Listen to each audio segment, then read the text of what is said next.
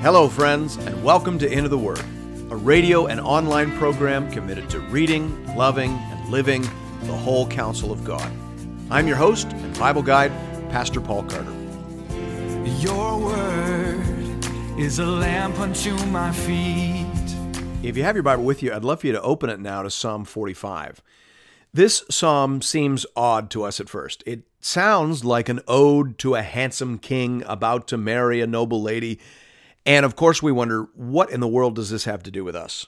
Martin Luther provides some helpful orientation here.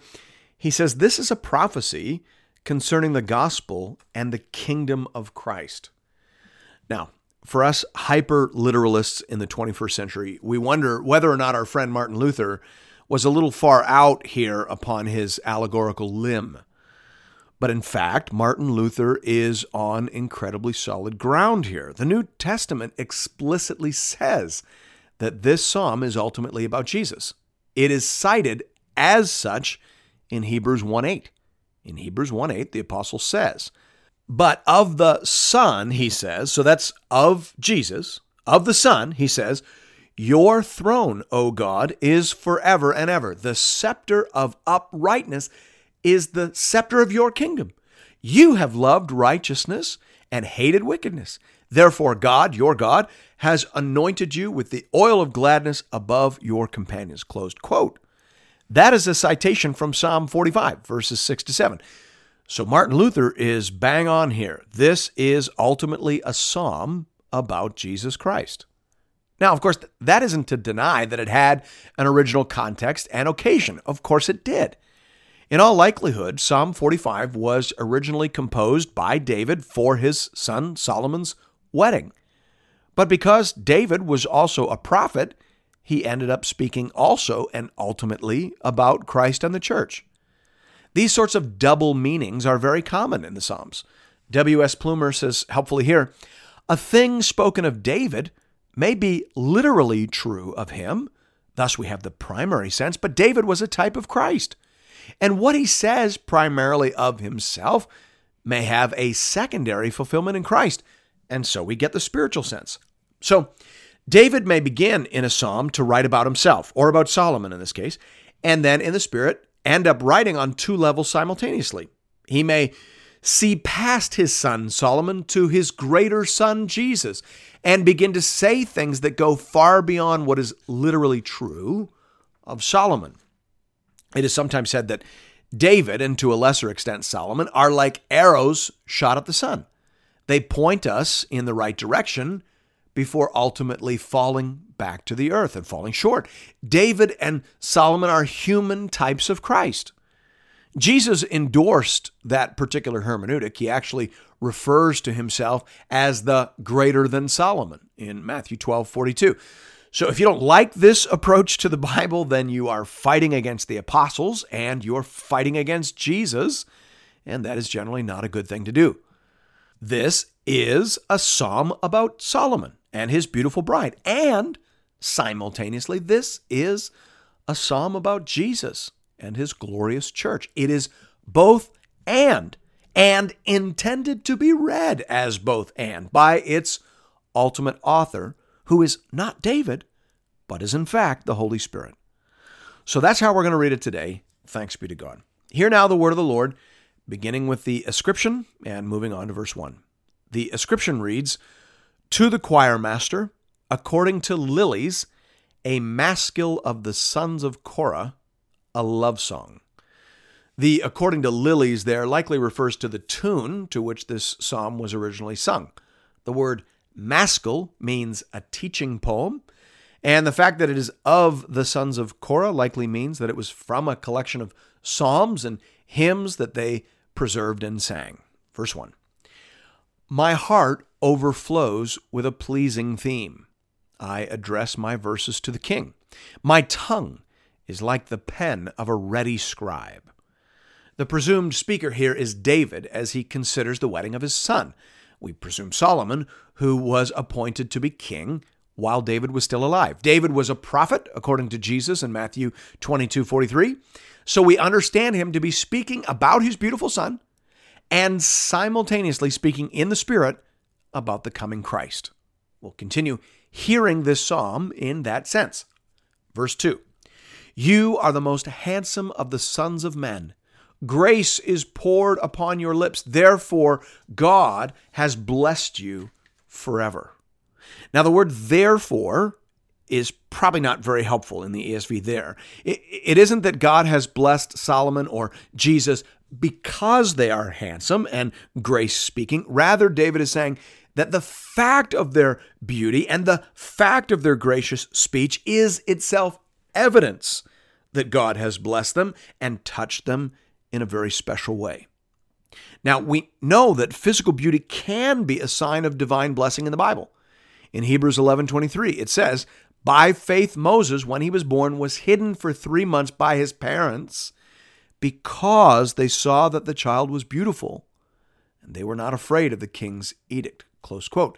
The physical beauty of Moses was taken by his parents as an indication of God's calling and favor upon the child.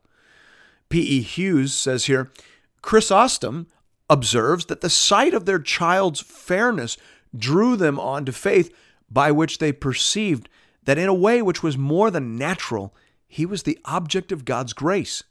And Peter Lombard says that because of his exceptional beauty, they believed that God intended to do some great thing through him. Close quote. So I share that just to show that careful readers of the Bible have long understood that exceptional beauty can be a sign of God's blessing and favor. But of course, it isn't always that way. Saul was mentioned as being particularly handsome, and yet he turned out to be a bit of a dud as a king and as a person. So it isn't always the case. But David says in the Spirit that it is the case here. Solomon has been touched by God. We know that to be true. He was extraordinarily blessed as a child. And, and so this is true in the sense of Solomon, that his beauty is a further indication of the special hand of God upon his life. And then it's truer, if we can use that term, as applied to Christ. Now, the Bible never describes Jesus as being physically beautiful. We really don't know what Jesus looked like in a physical sense, but most interpreters don't understand these verses in a physical sense as applied to Christ. Matthew Henry, for example, says here the beauties of the Lord Jesus as God, as mediator, far surpass those of human nature in general, and those which the most amiable and excellent of the children of men are endowed with. There is more in Christ to engage our love than there is or can be in any creature. Closed quote. So we should probably understand this in terms of Christ's total beauty. He is fair beyond all comparison. He is lovely in every meaningful sense of the word. Verse 3 Gird your sword on your thigh, O mighty one, in your splendor and majesty. In your majesty, ride out victoriously for the cause of truth and meekness and righteousness. Let your right hand teach you awesome deeds.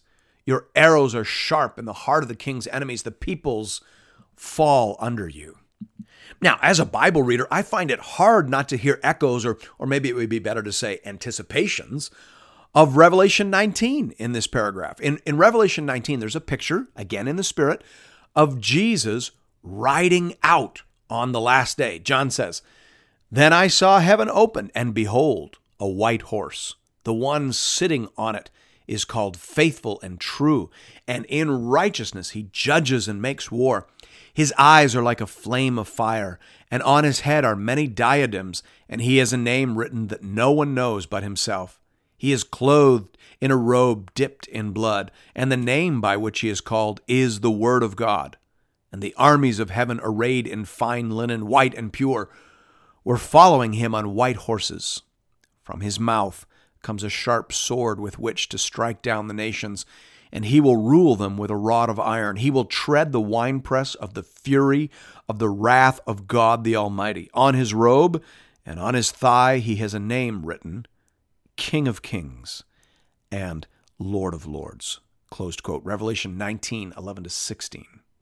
You can almost hear David saying, Gird on your sword, Lord Jesus ride out victoriously for the cause of truth and meekness and righteousness. Let the peoples fall before you. Rule over them with a rod of iron, my great and glorious Son. Those two passages, separated by 685 pages in my Bible, obviously belong together. This is a psalm about the triumphs and the glories of the King. Verse 6. Your throne, O God, is forever and ever. The scepter of your kingdom is a scepter of uprightness. You have loved righteousness and hated wickedness. Therefore, God, your God, has anointed you with the oil of gladness beyond your companions. Now, as I already mentioned, these verses are cited as applying to Jesus in Hebrews chapter 1. They obviously could not apply in any meaningful sense to Solomon. David knew Solomon was blessed, but he knew that he was not God. David here says, Your throne, O God, is forever and ever. This psalm, like so many others, seems to anticipate a king who is like Solomon, only ultimately and infinitely more. Again, Solomon is like an arrow shot at the sun. It points us in the right direction, but ultimately, Solomon falls tragically short. That's how Solomon functions in the Bible. David sees his son, and past him, and in line with him, sees the ultimate realization of the promise that God made to his house. He sees an eternal king and an everlasting throne. He sees a king who loves righteousness and hates wickedness. And the New Testament tells us that's Jesus. That's who David was seeing here. Thanks be to God.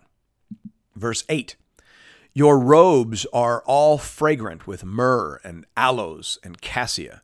From ivory palaces, stringed instruments make you glad. Daughters of kings are among your ladies of honor. At your right hand stands the queen in gold of Ophir. Here now we begin to talk about the bride, the queen in the gold of Ophir. Thomas Scott says here, by the queen, the collective body of believers seems to be intended, who, clothed in the righteousness of Christ, enriched by his bounty, and adorned by the graces of his Spirit, adhered to him in singleness of affection and fidelity, and are admitted to the most endeared union and communion. Closed quote. Well, if the apostle to the Hebrews is correct in applying verses 6 and 7 to Christ, then I don't see how Scott could be wrong in applying verse 9 here to the church. If the king is Christ, then the queen is the church. That's not even close to being a stretch. Verse 10 Hear, O daughter, and consider. Incline your ear. Forget your people and your father's house, and the king will desire your beauty.